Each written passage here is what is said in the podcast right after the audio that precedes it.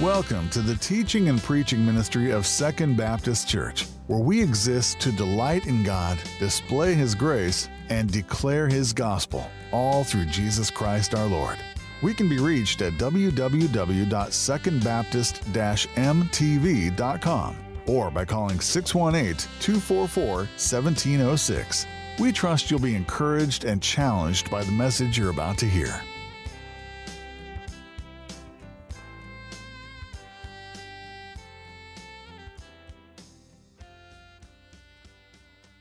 Of Galatians, chapter 3. While you're turning there, let's pray together.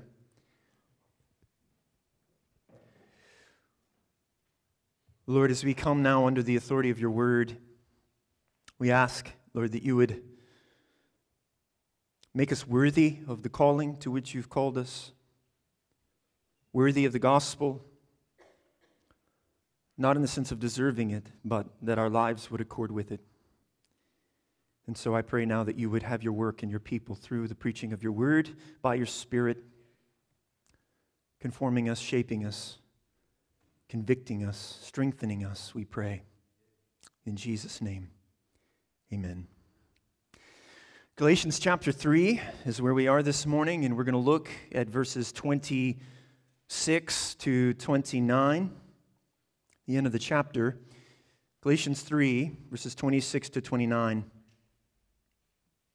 In his book, Destroyer of the Gods Early Christian Distinctives in a Roman World, author Larry Hurtado, he describes something rather extraordinary that took place during the first century with the birth of the New Testament church. In this book, he explains why it was, as he believes, that an increasing number of people converted to Christianity in the Roman world during the first century, despite the fact that it was also the most persecuted. How was it that the early church exploded with such massive exponential growth while at the same time also being heavily persecuted? How is that possible? Well, Hurtado suggests that at least part of the reason for this explosive growth was because it was a community of people that defied social categories. It was a community of people that defied and ignored and rejected the social categories of the day. In other words, it was a radically countercultural people, a radically different community of people. He lists several examples. Let me highlight just a few of them for you. Number one, number one, he says it was a multiracial, multi-ethnic church. That Christianity was absolutely shocking to the first century world because for most people, for most cultures, religion and faith were simply extensions of their culture. And so each culture then sort of had its own separate religion. So it, it just stayed within these certain ethnic, racial boundaries. And so it was really your culture that, in essence, determined your faith and not the other way around. But with Christianity, one's faith wasn't only independent from their culture, but was actually more foundational than their culture or race or ethnicity. In fact, it created a certain bond that was much deeper than any of those things. And thus it created this strange, odd, multi ethnic community. Here's the second reason he gives. He says it's also because they had a high commitment to care for the poor and the marginalized. He explains how at the time, while it was considered normal to care for the poor and needy within one's own family or one's own tribe, there was no obligation, however, to care for all, especially those within a different cultural background. But then along comes this new community of people building their lives on the teachings of Jesus who shockingly embraced all who were in need and marginalized. And it wasn't a community that was stratified and separated across socioeconomic classes or rich and poor distinctions. No, they cared for all. The third category he gives is that Christianity offered a revolutionary sexual ethic. In a highly paganized, highly sexualized Roman culture, Christianity offered something totally different, totally unique. In fact, rather than demeaning women as mere objects or property or of less value and significance than men, as most cultures, most people did at the time. Instead, Christianity actually elevated women to the place of equals among men, empowered women. Christianity was so revolutionary in terms of its views on sex and marriage and women, and so it was highly attractive because it took power and dominance away from men and it actually elevated the status and dignity of women. And so, as a result of this new, radically different, radically diverse community of people, Christianity just exploded on the map in the first century. Now, that wasn't to say it wasn't offensive. But on the other hand, make no mistake about it, it was also very attractive. Why? Because here was this radically diverse group of people who were being shaped by one thing and one thing alone it was the gospel of Jesus Christ. And friend, that has power. That's attractive. That'll change the world. And, church, this morning we come here in Galatians chapter 3 to not only one of Paul's most memorable passages, but also to one of the Bible's most, I think, urgently relevant passages given the explosive, angry, diverse world in which we live today. Look there, verse 28. There is neither Jew nor Greek. There is neither slave nor free. There is no male and female, for you are all one in Christ. Friend, that statement is radical. It is revolutionary. Isn't it amazing? Isn't it amazing that these same categories listed here in verse 28 race, socioeconomic class, gender isn't it amazing that these are the exact same hot button issues that we are facing in our own world right now today? And the reality is, is that there are so many out there in the world who are wondering during these chaotic times okay, how are we ever just going to all get along? How can diverse people of differing ethnicities, differing cultures, differing classes, differing genders, how can we all keep from hating and despising and killing each other? And our world is desperately trying to offer all kinds of answers to those questions, all kinds of solutions, but hear me. The Bible offers only one. There is only one answer. There is only one solution ultimately, and it is the gospel of Jesus Christ. That's it. And that's not being overly simplistic. That, that's the transforming power of the gospel. So let's see what Paul says here in Galatians chapter 3, beginning in verse 26. Would you stand with me as we read these verses together? Beginning in verse 26, Paul writes For in Christ Jesus you are all sons of God through faith. For as many of you as were baptized into Christ have put on Christ. There is neither Jew nor Greek. There is neither slave nor free. There is no male and female, for you are all one in Christ Jesus. And if you are Christ's, then you are Abraham's offspring, heirs according to promise. This is the word of the Lord. Thanks be to our God. You can be seated this morning. It's been a few weeks now since we've been in Galatians, so let's just make sure that we all have our bearings here before we jump into verses 26 to 29. If you remember, Paul, he has had one clear message, one clear theme running throughout this entire letter. And it's that sinners can be justified, sinners can be right with God only by grace alone, through faith alone, in Christ alone. And it's not by works of the law, it's not by any religious system. It's not by anything I do. Back here in chapter 3, the Apostle Paul, he's gone to great lengths, hasn't he, in order to explain and un- unpack this important doctrine of justification by faith alone. Verses 1 to 5, chapter 3, he reminds the Galatians of their own experience of the gospel that he preached to them, and that by simply hearing it with faith, not by works of the law, these Galatians had received the Spirit.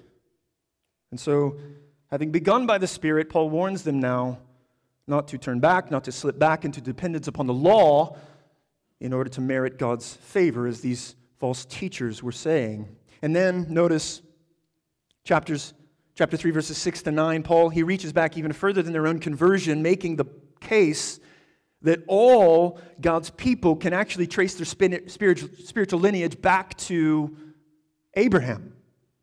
Because abraham was the example of someone who was justified only by his faith. Abraham believed god and it was counted to him as righteousness. He was declared innocent simply by faith alone. And then Verses 10 to 12, this righteousness, Paul says, was only made possible because Jesus died to redeem us from the curse of the law by becoming a curse for us. So that now, chapter 3, look there, verse 14, in Christ Jesus, the blessing of Abraham might come to Jews and Gentiles so that we might receive the promised Spirit through faith. So it's only those, Paul says then, who have the faith of Abraham who are the true children of Abraham. It doesn't matter your background. It doesn't matter what family you're born into. It doesn't matter if you have a single drop of Jewish blood.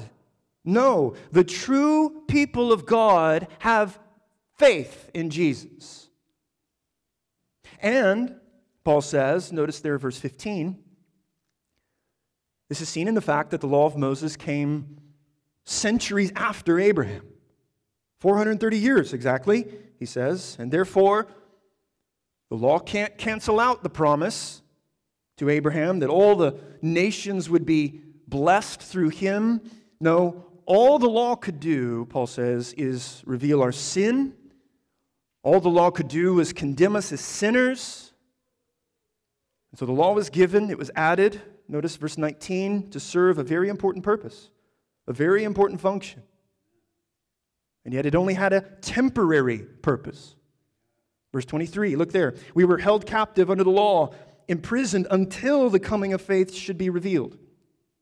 Verse 24, the law was, was our guardian until Christ came. So it served a temporary purpose, and that purpose was to show us our need for faith in Jesus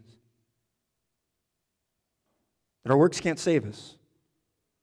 No, Christ alone died to bear the guilt of our sin and provide the righteousness that we need and purchase for us all of God's promises. And that's where Paul's been in chapter 3. And now we come this morning, notice, to verses 26 to 29. And interestingly, interestingly, mo- most commentators believe that this passage right here it serves as really the climax or the peak of all of chapters 3 and 4. Back in chapter 3, verse 7, he says, Those of faith, not biological descendants, not those who keep the law, no, those of faith are the sons of Abraham. And now, here at the pinnacle, notice down in verse 29 if you are Christ's, if you have faith in Christ, if you belong to Jesus, you then are Abraham's offspring. So Paul is concluding now his argument here that he began all the way back in verse 7. And then, as we'll see in chapter 4, he's going to now elaborate and illustrate this whole idea now of, of sonship and what it means to be a son of Abraham, but more importantly, what it means to be a son of God. And that in Christ, you've now gone from a slave to a son. So everything in chapter 3 has been leading up to verses 26 to 29. And now everything in chapter 4 is going to be leading away from verses 26 to 29. So it's very important, very critical here that you understand these verses. And so, what Paul does here now, then, in verses 26 to 29, is he brings this argument to a close, is he shows us now three important things that are true for those who have faith in Christ. So, verse 25, but now that faith has come, so an important shift has now taken place in redemptive history, and now that faith has come, now that Christ has come, three fundamental truths, three fundamental realities for how we relate vertically to God, inwardly toward Christ, and horizontally toward one another.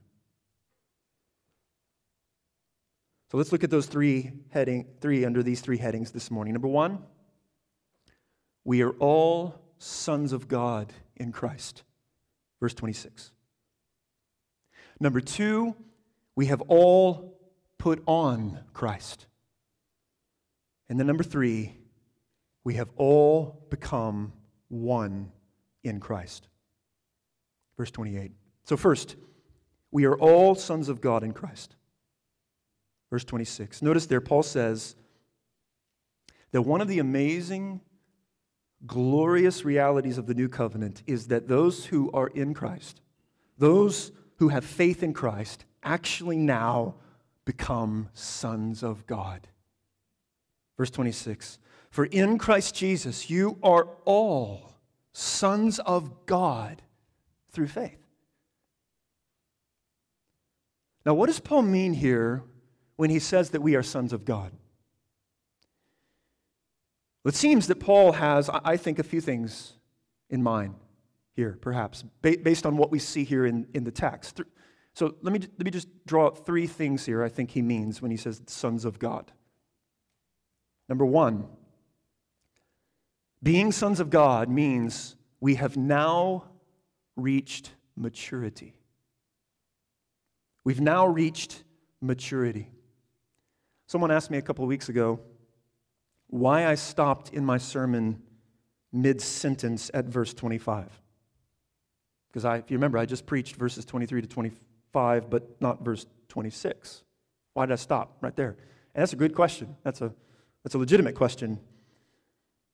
Interestingly, the, the NIV breaks off verses 26 and 29 from verses 23 to 25 as a separate paragraph.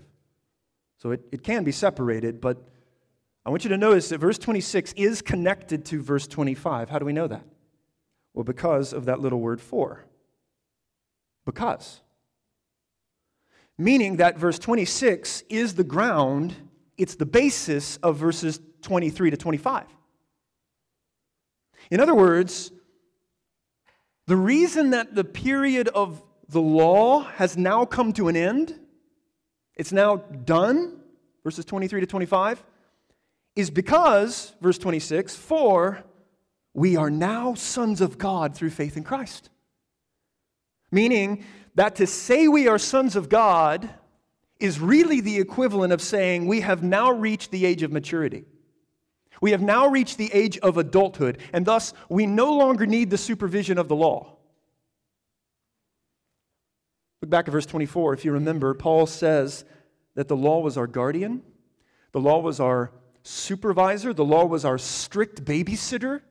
Remember that? Whose purpose was to provide constraints provided moral constraints, it provided cultural constraints for the nation of Israel. That's what the law was purposed to do. All those dietary laws, all those ceremonial laws, it, it put up protective guards in diet and in dress and in ritual in order to supervise, in order to protect Israel. The babysitter was tasked with watching over the child during his years of immaturity, providing round the clock supervision, a sort of disciplinarian. That's the picture Paul paints here of the law. But in verse 25, now that faith has come, meaning now with the dawning of the new covenant in Christ, he says, we no longer need the guardian. No, the law was never meant to be permanent, it was only in place until Christ came. And now that Christ has come, the law's come to an end. It stepped back so that Jesus can step forward. Now, again, is Paul saying the law is bad? Well, no. No. The law is holy, the law is righteous, it's good. Romans 7. But the law doesn't have the power to change our hearts. The law can't give us a new heart, it can't give us a desire for holiness. So, is the law irrelevant? Is it unimportant for the Christian? Well, no, we've seen this. It, it reveals sin, it shows us the character of God, it shows us the unfolding plan of God, it makes us wise for salvation in Christ, it shows us how to live wisely in the world as God's new covenant people. But now that Christ has come, now the Spirit's living in us, Galatians 3 4 and 5 and 6, we no longer need a guardian. We've reached maturity. We've reached adulthood. In fact, look at chapter 4, verse 1. I mean that the heir, as long as he is a child, is no different than a slave, though he is the owner of everything, but he is under a guardian and managers until the date set by his father. So now we've reached maturity. Now we have a new heart, and the law is now written on our hearts. And so this faith in Christ now, it transcends a mere written code. It transcends all the cultural trappings of Judaism, right? Rituals and ceremonies and customs. No, now we are sons of God who have reached maturity, and what marks us now is faith and faith alone. That's the first thing being a son means. We've reached maturity, we're grown up. Here's the second thing it means being a son of God means we are truly God's children now by faith alone. We're his children. I won't spend much time here because we're going to pick this up again in chapter 4, but it was J.I. Packer who famously said, and I think I've mentioned this before, but he said this. He said, If you want to know how well a person understands Christianity, find out how much they make of being God's child and having God as their father.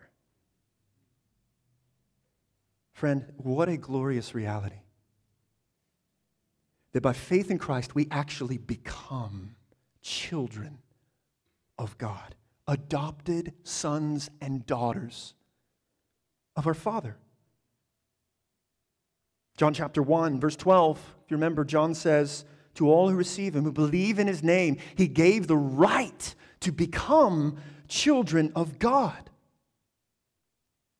So, yes, Jesus is exclusively and uniquely the Son of God, but now, by faith in him, marvel of all marvels, we now have been given the right to become adopted children of God. That's incredible. That's amazing. Which means, first, He loves us. He loves us with a tenderly fatherly affection. We're His children. We no longer need to fear condemnation. He's our Father. He cares for us the way He cares for His own Son. And it also means no matter your background, no matter what you have done or haven't done, no matter your skin color, no matter your culture, no matter your gender, no matter your social class, we are all, all, Paul says, sons of God through faith. The Old Testament Israel was called the Son of God. Exodus 4, Hosea 11. But now Paul says, it's only those who have faith who are the sons of God. And thus now we are brothers and sisters of the same family. And this family isn't based on biology, it isn't based on ethnicity, it isn't based on cultural and social distinctions, only on faith in Christ alone. I'll say more about that in a moment. Here's the third thing being a son means being sons of God means we're heirs. We're heirs. Verse 26, sons of God, is really the equivalent of being, notice in verse 29, Abraham's offspring, heirs according to promise. So, being a son of Abraham and being a son of God are synonymous. It's the same thing. Or look down in chapter 4, verse 7. So you are no longer a slave, but a son, and if a son, then an heir through God. So, being a son means being an heir. What's an heir? An heir was someone who was to rightfully receive the inheritance of their father, everything that belonged to their father. Brothers and sisters, we're co heirs with Christ. We are fellow heirs of the kingdom. We get the kingdom, it's ours.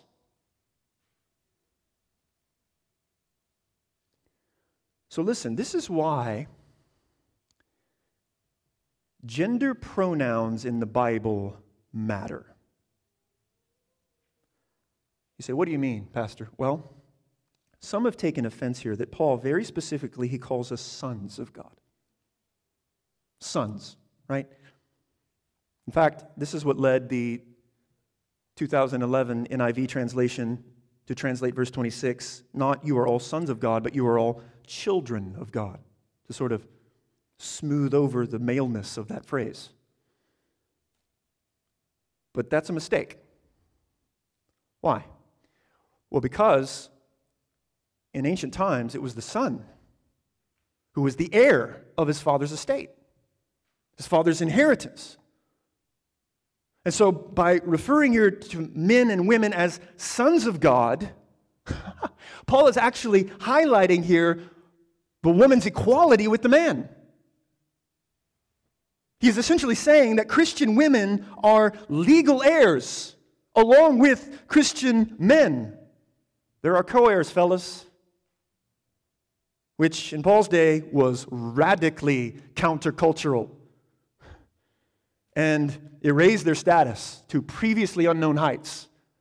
So, ladies, don't get offended by that pronoun. No, embrace it, love it, cherish it. Just as men don't, don't bristle at being called the bride of Christ.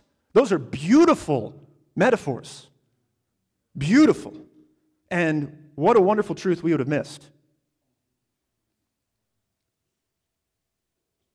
And the reason this is all true, Paul says, is because notice verse 26 we are, here it is, in Christ. For in Christ Jesus you are all sons of God through faith. So, this is all true, Paul says, only by virtue of your union with Christ. And that's the second important reality I want you to see here. That now that faith has come, we're not only all sons of God in Christ, but we have all put on Christ. We have put on Christ. Look there, verse 27. For as many of you as were baptized into Christ have put on Christ. Now, those three words there, verse 27, put on Christ, or verse 26, in Christ Jesus, which are synonymous, by the way.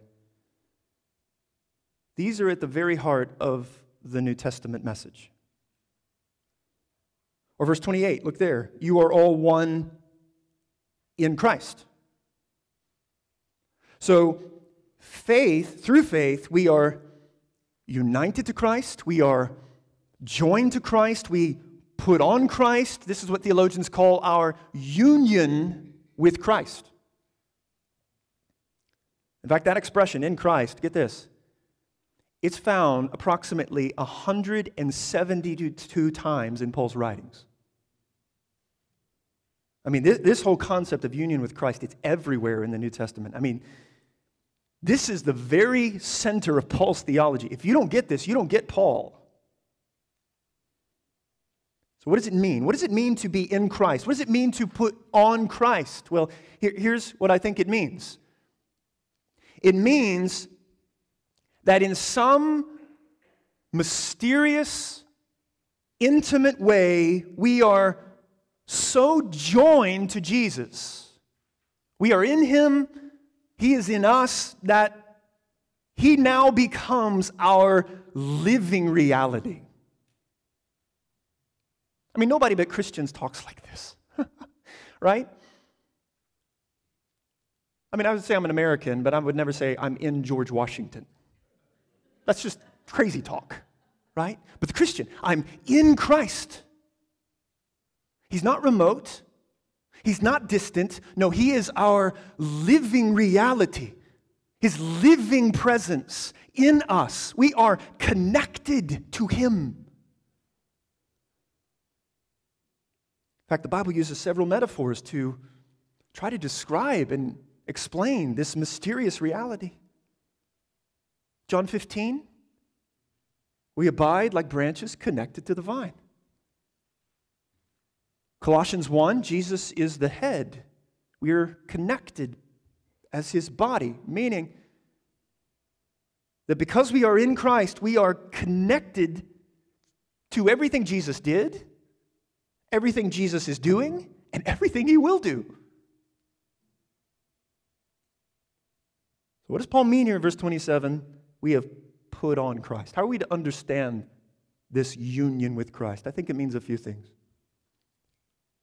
Number one, to put on Christ means to be baptized into him. To be baptized into him. Look at verse 27. For as many of you as were baptized into Christ have put on Christ.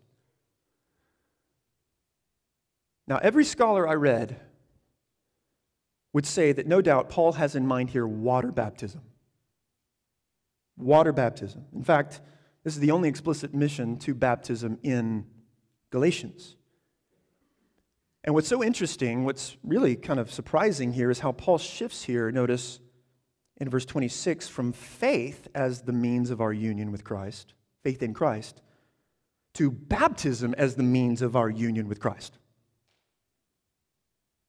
So is Paul then suggesting, is he saying that water baptism is what unites us to Christ? It's what saves us? So some would say, well, no. No. As John Stott writes, we must give Paul credit for a consistent theology. In other words, he's not going to say one thing in one verse and then just a couple verses later say the exact opposite. He's no, give him more credit than that. So, why is he not suggesting that water baptism saves us? Well, because that would contradict everything he has said thus far, right? Haven't, haven't, hasn't that been the clear answer in Galatians? You are saved by faith alone.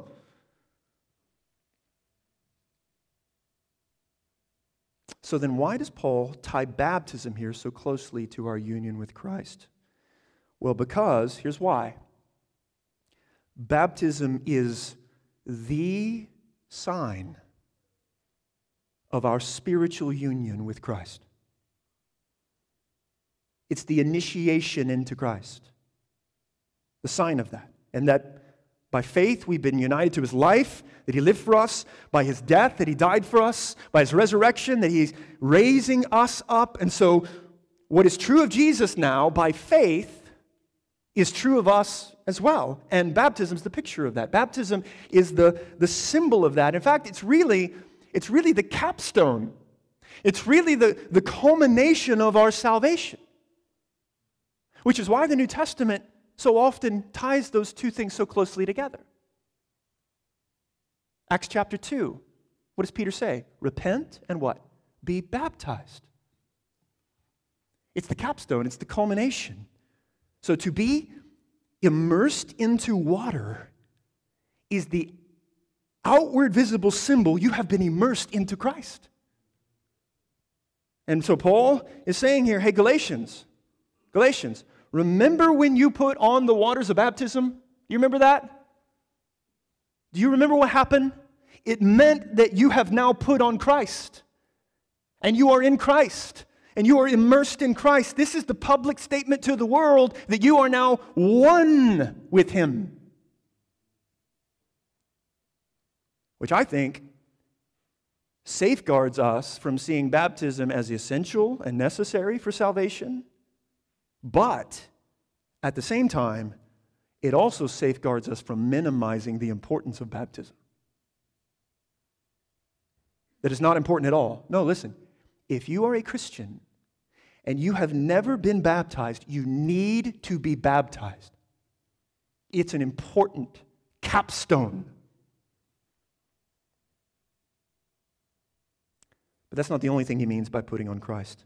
Second, to put on Christ means you've been clothed with Christ. Isn't that the imagery here of putting on? We have, we have put on Christ like a garment. We put on Christ like a shirt. We put on Christ like a robe.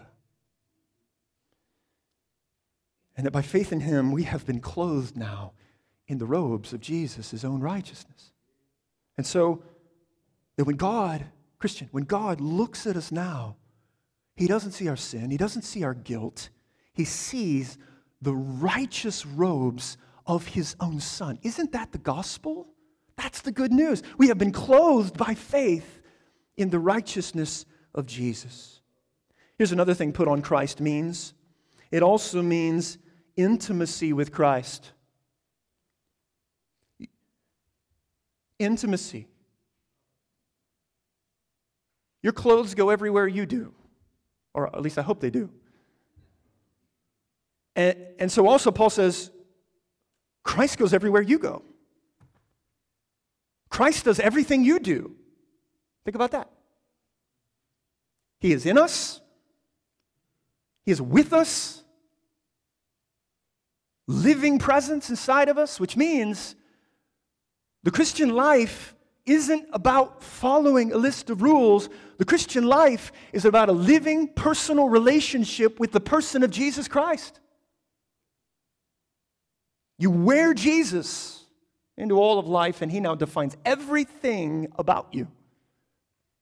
Which is why Paul contrasts, notice in verse 23, being under the law with now, verse 26, being in Christ. The Christian life is about moment by moment dependence upon an intimate communion with the person of Jesus Christ. You have put him on, you are in him. Intimacy. That's what it means to put on Christ. But here's what I think Paul is most emphasizing with this imagery of union with Christ, putting on Christ. Paul has in mind here in verses 26 to 29 that the Christian now finds their primary identity in Him. That He is our ultimate identity. He's where it's found. It isn't in our gender. It isn't in our social class. It isn't in our rank. It isn't in our politics. It isn't in our culture. It isn't in the color of our skin. Our identity is not in our blackness or our whiteness or anything in between. No, our identity is found in Christ alone. So now I am clothed, I am identified with Him before I am with anyone or anything else. Christ is my life. Christ is my living reality. And all of those other barriers, all of those other distinctions come down because He is now my true ultimate identity. And that means that every member here is a living manifestation of Christ.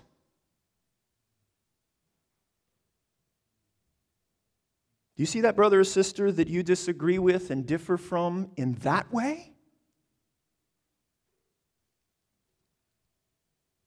listen, church, this is huge. This is huge. We, we live in an age and a culture that says that my identity is found in my gender, it's found in my ethnicity, it's found in my political affiliations, it's found in my social class. No, no. The gospel tears all of those down and says, No, Christian, your true identity, your ultimate identity is found only in Christ alone. And it means that if we are united to Him and we're one with Him, then we've also been united to one another as well. In fact, look at verse 28. Paul says, Okay, Christian, here's how you show this. Here's how you display this. Here's how you live it out. This union with Christ. Here's how you show the world you belong to Jesus. You live as one. Which leads to the third point. We have all become one in Christ. Verse 28 There is neither Jew nor Greek, there is neither slave nor free, there is no male and female. Why? For you are all one in Christ Jesus. Now, the Bible is a dangerous book. You know why? Because when you pull things out of context, you can make the Bible say almost anything you want it to say. And the same has been true of this verse, of verse 28. It's often been pulled out of its context here in order to support various sexual, political, ideological agendas that it isn't supporting. And yet, verse 28 is far more radical than any of those agendas. it's revolutionary. How so? Well, because Paul is saying that our unity in the church, who we are in Christ, who we are as those who put on Christ by faith, our unity is in Jesus alone. That's the claim of the Christian gospel. We were natural enemies who love each other for the sake of Jesus. That's radical. So our unity isn't based on Jesus plus anything else. So it isn't Jesus plus my culture. It isn't Jesus plus my views on economic policy. It isn't Jesus plus my views on politics. Yes, yes, all of those things, all of those things are important issues, but they're not ultimate issues. No, they don't ultimately define us. Christ alone defines us. So listen, I truly believe that what we're doing here in this church is infinitely more important than what happens out there in the world. I said it last week. What we're doing right now, it can sometimes feel mundane. But I actually believe, for example, that receiving new members into this church is way more important than what happens on Capitol Hill. Way more important. I mean, this is kingdom stuff, guys. This is the kingdom of God touching down on earth. In fact, I don't know if this will encourage you or discourage you, but this right here is the closest you will ever get to heaven in this life, right now. Hmm. And so, any earthly thing we try to cling to, any earthly thing, any worldly attachment that we have, anything that we try to find our identity in, whatever that might be, has the potential to divide us. But verse 28, Paul says, the church is this new community of people who are one and who love each other only for the sake of Jesus. So we get to do in here something the world can't do. No. We have the unique opportunity even to show the world what heaven looks like, to be so completely devoted and united to one another, to have this deeper, richer, more meaningful unity and fellowship and life together, even if, listen, even if we differ on a number of important but not essential issues. That's real unity. That's true unity. So in verse 28, Paul says that within the church, there are to be no ethical, no social, no sexual divisions. Why? Because race and class and gender don't ultimately define us, Christ does, and therefore they ought not ultimately to divide us either. Let me say that again. They don't define us, and therefore they shouldn't divide us. That's his point. No. Our oneness, our in Christness, just made up a word there. That, Paul says, is the basis of our fellowship. And all of those other barriers are smashed. They, they must bow before Jesus. Because racial, social, sexual status doesn't make me any more or any less a son of God. No. So let's just consider then those three categories here for a moment. I'm actually going to take them out of order. First, our social status. Verse 28. There is neither slave nor free. That's quite the social divide, isn't it? Now, with, with that statement there, Paul is not, he is not condemning or condoning slavery. Yes, I think he would have condemned chattel slavery. But that wasn't slavery in the first century. In fact, in other places, he tells slaves even to seek their own freedom if they can, 1 Corinthians 7. He encourages master to treat, masters to treat their slaves fairly, Ephesians 6, Colossians 3. And he tells even slaves to serve their masters well, with honor, 1 Timothy chapter 6. But what Paul is saying is that this divide, those divisions, don't ultimately determine our status within the church. And therefore, we have to be careful of allowing economic, social divisions within the culture to creep into the church. We don't associate in fellowship based on those categories. No, the poor and the wealthy are all equal in Christ. We all are equally recipients of the same grace, and therefore none is superior, none is inferior among us. James chapter 2, verse 1, Paul says, My brothers, show no partiality as you hold the faith in our Lord Jesus Christ. For if a man wearing a gold ring and fine clothing comes into your assembly, and a poor man in shabby clothing also comes in, and if you pay attention to the one wearing the fine clothing, and you say to the, him, Sit over here in the good place, while you say to the poor man, You stand over there and sit at my feet, have you not then made distinctions among yourselves? So the categories aren't oppressor and oppressed in this perpetual class struggle here. No, those aren't biblical categories. No, there is no class. There is no status within the church, within God's family, because all of those have been obliterated because we are one in Christ. And so our identity isn't how much money we make, or the job we have, or the neighborhood we live in, or if you wear a white collar or a blue collar. No, social status cannot and it should not divide us in the church.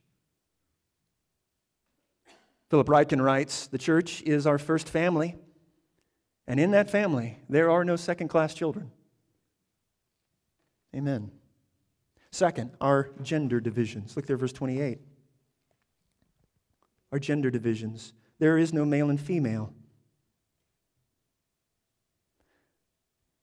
Now, it's probably just as important that we establish what Paul isn't saying as we do what he is saying. He's not suggesting that all gender distinctions are gone. Just as if he's also not saying all racial, ethical, or racial ethnic distinctions are gone as well. He's not telling us to be colorblind here. No, the church isn't this raceless, androgynous people. No, the church, when we come to Christ, we don't cease to be black, we don't cease to be white, don't cease to be Asian, Hispanic. just as we don't cease to be male and female. No, those distinctions are important, and they should be honored, and they should be celebrated. Nor is Paul suggesting that the roles of men and women are now obliterated too. Why? Well, because that would completely contradict what he says in other places in the Bible as well about the important differing roles of men and women in marriage and in the church. So, yes, yes, there are unique differences between men and women, but we're equal. Now, where do we see that here? Well, look there, verse 28. Notice the way Paul shifts in this distinction here, verse 28. Did you see it? There is neither Jew nor Greek, neither slave nor free. There is no male and female. You see that subtle distinction there? The and there is in the, the original language. It seems as if what Paul is doing here is he's hearkening back to Genesis 1, verse 27, where if you remember, it says God created man in his own image. In the image of God, He created him, male and female, He created them. So God creates man in His own image, male and female. So He's reminding the Galatians here that men and women are equal in terms of dignity and in terms of value because together we're made in the image of God. So then, what Paul is saying is that amidst all of our differences as men and women, there is fundamental equality in Christ. In the first century, women were inferior. But Paul says in Christ, they must be seen as equals, men. Equals. Yes, differing roles, but equals. Equally gifted, equally able, equally important as men. Wow. You see, Feminism, in many ways, is simply a response to the misogyny of men who didn't respect and honor women the way God intended. It's not right. Because feminism reduces everything down to gender. And the Bible won't allow that. We are Paul says, in Christ there is no male and female. Both under sin, both in need of God's grace and salvation, both in Christ. So there are no gender divisions. Last one our ethnic divisions. Verse 28. There is neither Jew nor Greek, or you could say Gentile I saved this one for last because I want to speak for a moment to this whole issue of race and racism. So just bear with me for a moment, if you will, please. Because it seems that this is the issue right now. Racial tensions are the news of our day. I mean, it's just, it's just exploded. You, I'm sure, are face to face with it every single day. And here's what I want to say about it that this issue is, hear me clearly, and is not a gospel issue. It is and it is not a gospel issue. Allow me to explain. First, this isn't a gospel issue in that if we Christians disagree on some various nuances of this whole discussion. For example, policing in America, reforming the criminal justice system, potential disparities in income and housing, if we disagree there, and those aren't clear cut, if we disagree there and the Bible doesn't address them, if we disagree on some issues here, we stop anathematizing each other. Otherwise, we become guilty of the very same heresy of the Galatians. It's Jesus plus my view on this issue, or you're out. No, we're one in Christ. But on the other hand, this is a gospel issue in the sense that the ultimate solution to this whole issue of racism is the gospel. That's the answer. In fact, to disagree with that misunderstands the transforming power of the gospel. Because for Paul to say now, in Christ, there's no Jew or Greek, oh, that's shocking. That's shocking. The, the gospel breaks down all cultural, ethnic, ethnical, racial barriers. Listen, racism is sin. Racism is wicked. Racism is evil, no matter who is doing the hating or the demeaning. Whether black or white or brown, it's evil. Because as I said earlier, we are all made in the image of God. And therefore, every human being has worth and dignity and significance male, female, born, unborn, slave free, black, white, young, old, fit, disabled, them all. But for those within the church, there is something even more that smashes the racial barrier. You know what it is? It is the gospel of Jesus Christ because we're now one in Him, and no one is superior to another because of the color of their skin or the language they speak or where they come from. We are all equally in Christ, equally saved, equally sons of God, equally children of Abraham, equally co heirs with Christ. So listen. This means we begin here in the church. We begin here by examining our own, heart, our own hearts and seeing if there is anything in us, any thoughts we might have that would lead us to think our race is just a little bit better. Our race is just a little more superior to than, than another. Because, brothers and sisters, until we purge the sin in our own hearts, if it's there, in here, we won't be of any use out there. But what an opportunity, listen, we have to stand out in a divided world if we would simply exalt Christ who has saved us and now defines us, and we cherish and we love one another as equals. And this won't happen through a politically correct agenda. This isn't going to happen by being on the right side of history. This isn't going to happen by getting woke. This isn't going to happen by any critical theory. No.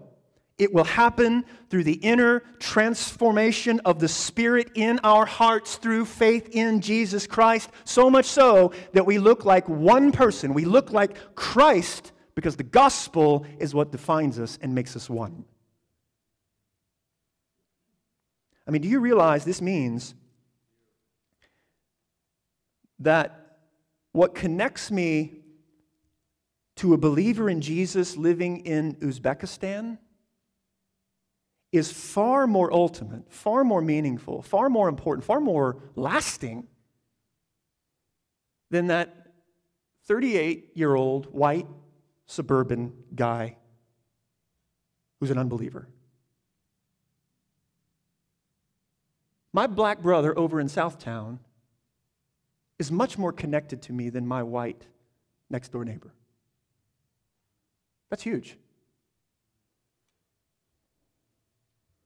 And, brothers and sisters, we have an enormous opportunity to show the world that Christian love is stronger than hate, stronger than anger, that unity in Christ is better than division and strife, because if we are truly aware of how much we have been forgiven, if we are truly aware of the dividing wall between us and God that has been broken down, if we're truly aware of the grace we've received, how can we not treat other people even better, perhaps, than they deserve? And the gospel is the only thing that can make any conversations about race and racism honest and helpful and hopeful. How can we be the presence of Christ in a divided world. And listen, I don't have, okay, a lot of specific answers to many of these difficult, complex questions, but I do know one thing. I know that the place to begin is with the gospel. And the church, as one body, displaying that transforming power and that transforming grace so that we can take the gospel unity we have in there out there to the world. And let me just also say this is a gospel issue in that one way we keep our conduct, our step with the gospel, in step with the gospel, Galatians 2:14, is by doing justice, loving mercy, walking humbly with our God. We want justice for all. Doesn't matter the color of your skin. We want to treat all people fairly. It means we look out for the weak and the vulnerable. I mean, that's just basic Christianity. And we love everyone with the love that we have received in Christ. So, Second Baptist Church, let's prove to all the experts, all of the politicians, all of the cultural analysts that ordinary people like us in southern Illinois is where heaven touches earth. I mean, if, if it isn't of heaven, why, do, why would we want it in here? Let's pray.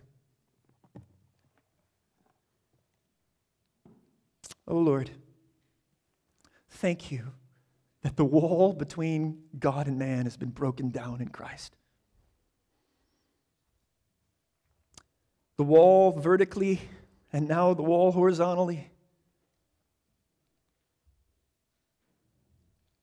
Thank you for the, the forgiveness of sin that we have. Oh Lord, may you purge us as your people. May you help us to live as one.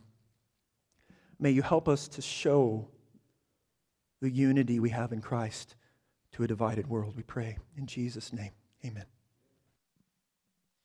Church, let's stand and sing, O Church, Arise.